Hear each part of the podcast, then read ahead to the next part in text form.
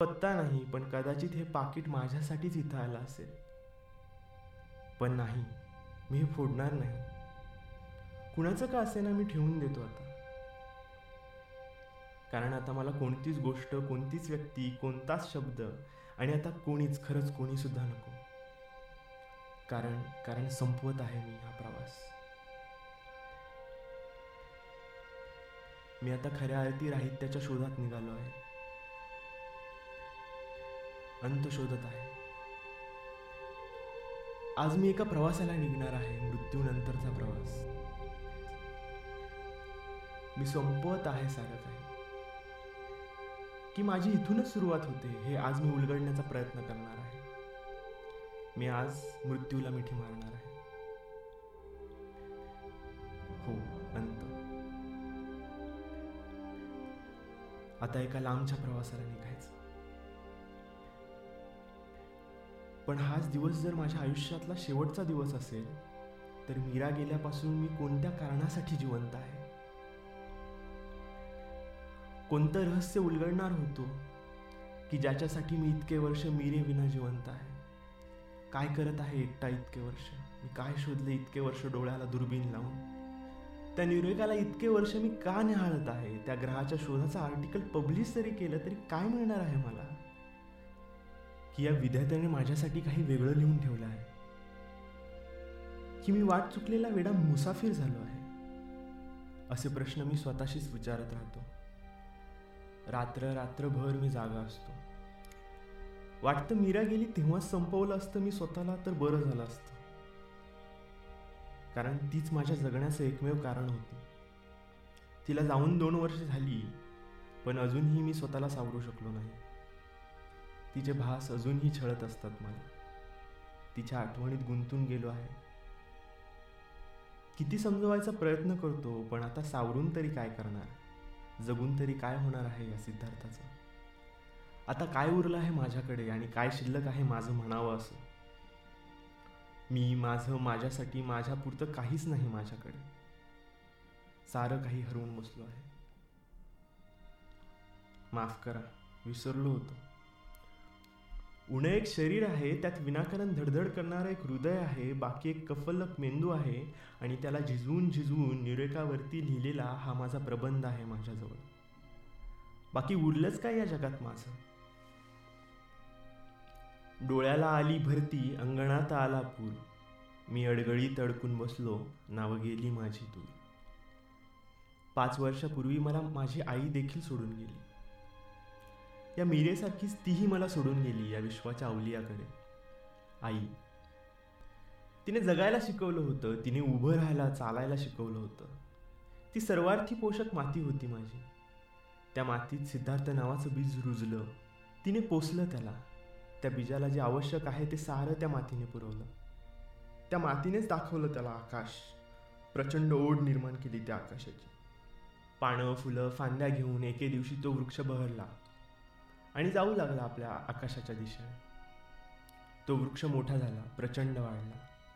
सूर्य उजेड ग्रह गोल तारे साऱ्यांचं कुतूहल त्याच्या मनात निर्माण झालं. त्याला प्रचंड आसक्ती निर्माण झाली त्या ब्रह्मांडाची. त्या मातीने त्या वृक्षाला तो ग्रह दाखवला. त्या ग्रहाचं नाव होतं न्युरेका. दिवसरात्र जागून त्याचं अध्ययन केलं प्रबंध लिहिला. तो प्रबंध लिहित असताना ही नियती हा काळ हव्या तशा ओरबडू लागला माझ्या फांद्या. त्या काळाने त्या फांद्यांचं सरण रचलं कुणासाठी? आई तो आधारात्मा हरवला. नंतर बाकी हा शरीराचा पसारा फिरू लागला. तो पसारा मिरेनं सावरला आवरला. तिने पुन्हा स्वप्न बघायला शिकवलं. स्वप्न जगायला शिकवलं. त्या स्वप्नांमागे धावू लागलो. एवढा दूर निघून आलो. सहज बघावं म्हणून मागे वळून बघितलं तर मीराच दिसेना. मी हरवून बसलो सारं काही. माझं म्हणावं असं उरलंच नाही काही. निघून गेली माझी माणसं त्या तिथे. हो तिथे पलीकडे. ते बघ. त्या काळ्याशार मृत्यूच्या खोल विहिरीत दडून बसली आहेत ती पाखरं. त्या पाखरांचा थवा मोक्षांती येताच भरारी घेतो. आणि स्थिरावतो या ब्रह्मांडात तारे बनून लुकलुकत राहतात ती पाखरं. प्रत्येक रात्री. त्या काळावश अस्तित्वाचे ते मोहक दृश्य आकाशाच्या धर्तीवर दिमाखात लुकलुकत राहतं पश्चिम दिशेला.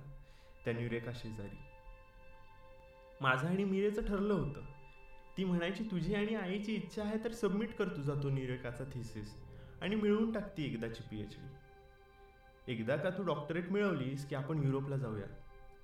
जास्ती करून इटलीतल्या बोलगना शहराबद्दल ती भरभरून बोलायची. ती त्या शहराचं वर्णन करू लागली की मी स्वतःच त्या शहराच्या रस्त्यांवर फिरत आहे असं मला वाटत असे. रस्ते गल्ल्या इमारती भिंती छप्र आणि त्या शहराच्या प्रत्येक वास्तूत मिसळलेली ओझरती तांबूस छाटा. महायुद्धाच्या काळाच्या अलिप्ततेमुळे त्या शहरांचा प्राचीनपणा कसा टिकला आहे असं आणि खूप काही ती सांगत राहायची. तिने काम चलाऊ इटालियन भाषा एका पंचतारांकित हॉटेलमध्ये शेफ म्हणून काम करणाऱ्या अँसेल्मो या गृहस्थाकडून शिकून घेतली होती. तोच तिच्या क्युरियासिटीचं मूळ कारण होता. बोलग्न हे जगातल्या जुन्या विद्यापीठांपैकी एक आहे हे कळाल्यावर ती तिथे जाण्यासाठी आतुर झाली. जेवढं प्राचीन तेवढं तिला प्रिय. मी तिचं मन हार्डवेअरसाठी वळवण्याचा प्रयत्न करायचो. कारण माझा ॲस्ट्रोफिजिक्स तिथे बोलगण्यामध्ये शिकवला जात नव्हता. मग ती कुठलीशी जुनी पुराणी कादंबरी काढून त्यात आलेली बोलगण्याची प्रवास वर्णनं इटलीतील इतर शहरांची खासियत नाहीतर मग अँसेल्मो या इटालियन शेफने दिलेले काही फोटोज नाहीतर कादंबरीतली चित्र वगैरे असं दाखवून बोलगनास किती छान आहे असं काहीतरी स उदाहरण सांगत बसायचे. आणि आता आता या दुःखाच्या कादंबरीला हा काळाचा उंदीर कुरतडत आहे. डोळ्यांसमोर धुरकळ झालं आहे सारं आयुष्य. त्या तिच्या स्वप्नांचा हा रितसर अजिंठा या फाईलमध्ये बंदिस्त झाला आहे. आता हा जाणीवांचा वटवृक्षसुद्धा वाळला आहे.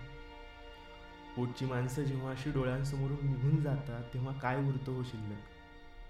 पण खरं सांगतो या जगात आई आणि मिरेशिवाय माझं म्हणावं असं कोणीच नाही आणि नव्हतं. आणि म्हणूनच जगणं आता कठीण झालं आहे.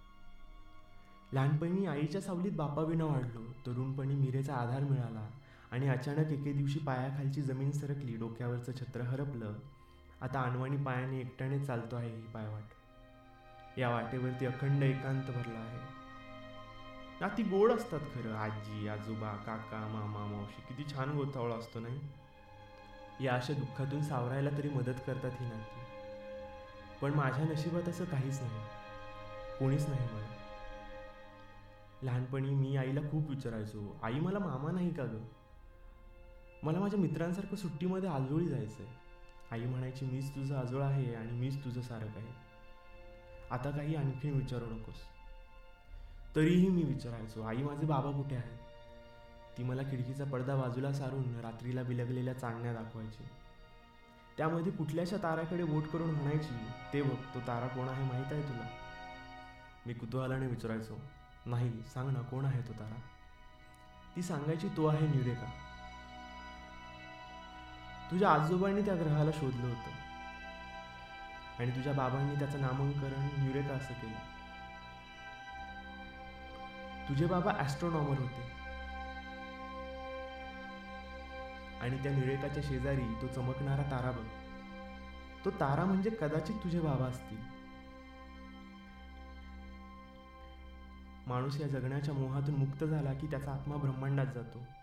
पुनर्जन्माच्या सिद्धांतातून सुटका मिळाली म्हणजे त्याला मोक्ष मिळाला की तिथे त्याचा तारा होतो. आणि ब्रह्मांडातून पाहत राहतो तो आपल्या आवडत्या लोकांना. अशी भोळी थेरी आईने मांडली होती. आता ती मला दररोज पाहते त्या आकाशातून चांदणी बनवून एकटक लुकलुकत राहते. आता मीही कधीतरी रात्री या आकाशात बघत असतो. आणि खरंच मला दिसतात ते तारे. आता त्या तारांकडे जायची वेळ आली आहे. आता फक्त एकच इच्छा आहे. आता पटकन श्वास गुदमरावा. बंद व्हावी क्षणास सारी ही जाणीवेंची कवाडं गच्च मिटाव्यास साऱ्या अपेक्षांच्या खिडक्या. या चार भिंतीत समाधिस्थ व्हावं आणि आता पुन्हा डोळे उडू नयेत कधीच. कधीच केव्हाच दिसू नये काहीच. आता कुणाचाच चेहरा नको फक्त ती दिसावी. मीरा. म्हणून मी हे औषध घेऊन आलो आहे. हे पिऊन मी कायमचं झोपी जाईन. एकदम गाढ झोप लागेल मला. कोणीच उठवू शकणार नाही मला या निद्रेतून.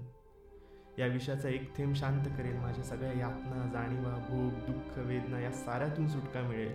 मी जाईन त्या प्रवाहात जिथे मला भेटेल माझी मीरा तिथे असेल माझी आई ज्या वडिलांबद्दल ते ॲस्ट्रॉनॉमर होते याच्या व्यतिरिक्त मला काहीच माहीत नाही. ते माझे बाबाही भेटतील मला त्या तिथे त्या ब्रह्मांडात. आईच्या नॉन सायंटिफिक थेअरीनुसार आता एकच शब्द मला तिथे घेऊन जाईल. एकच शब्द मृत्यू.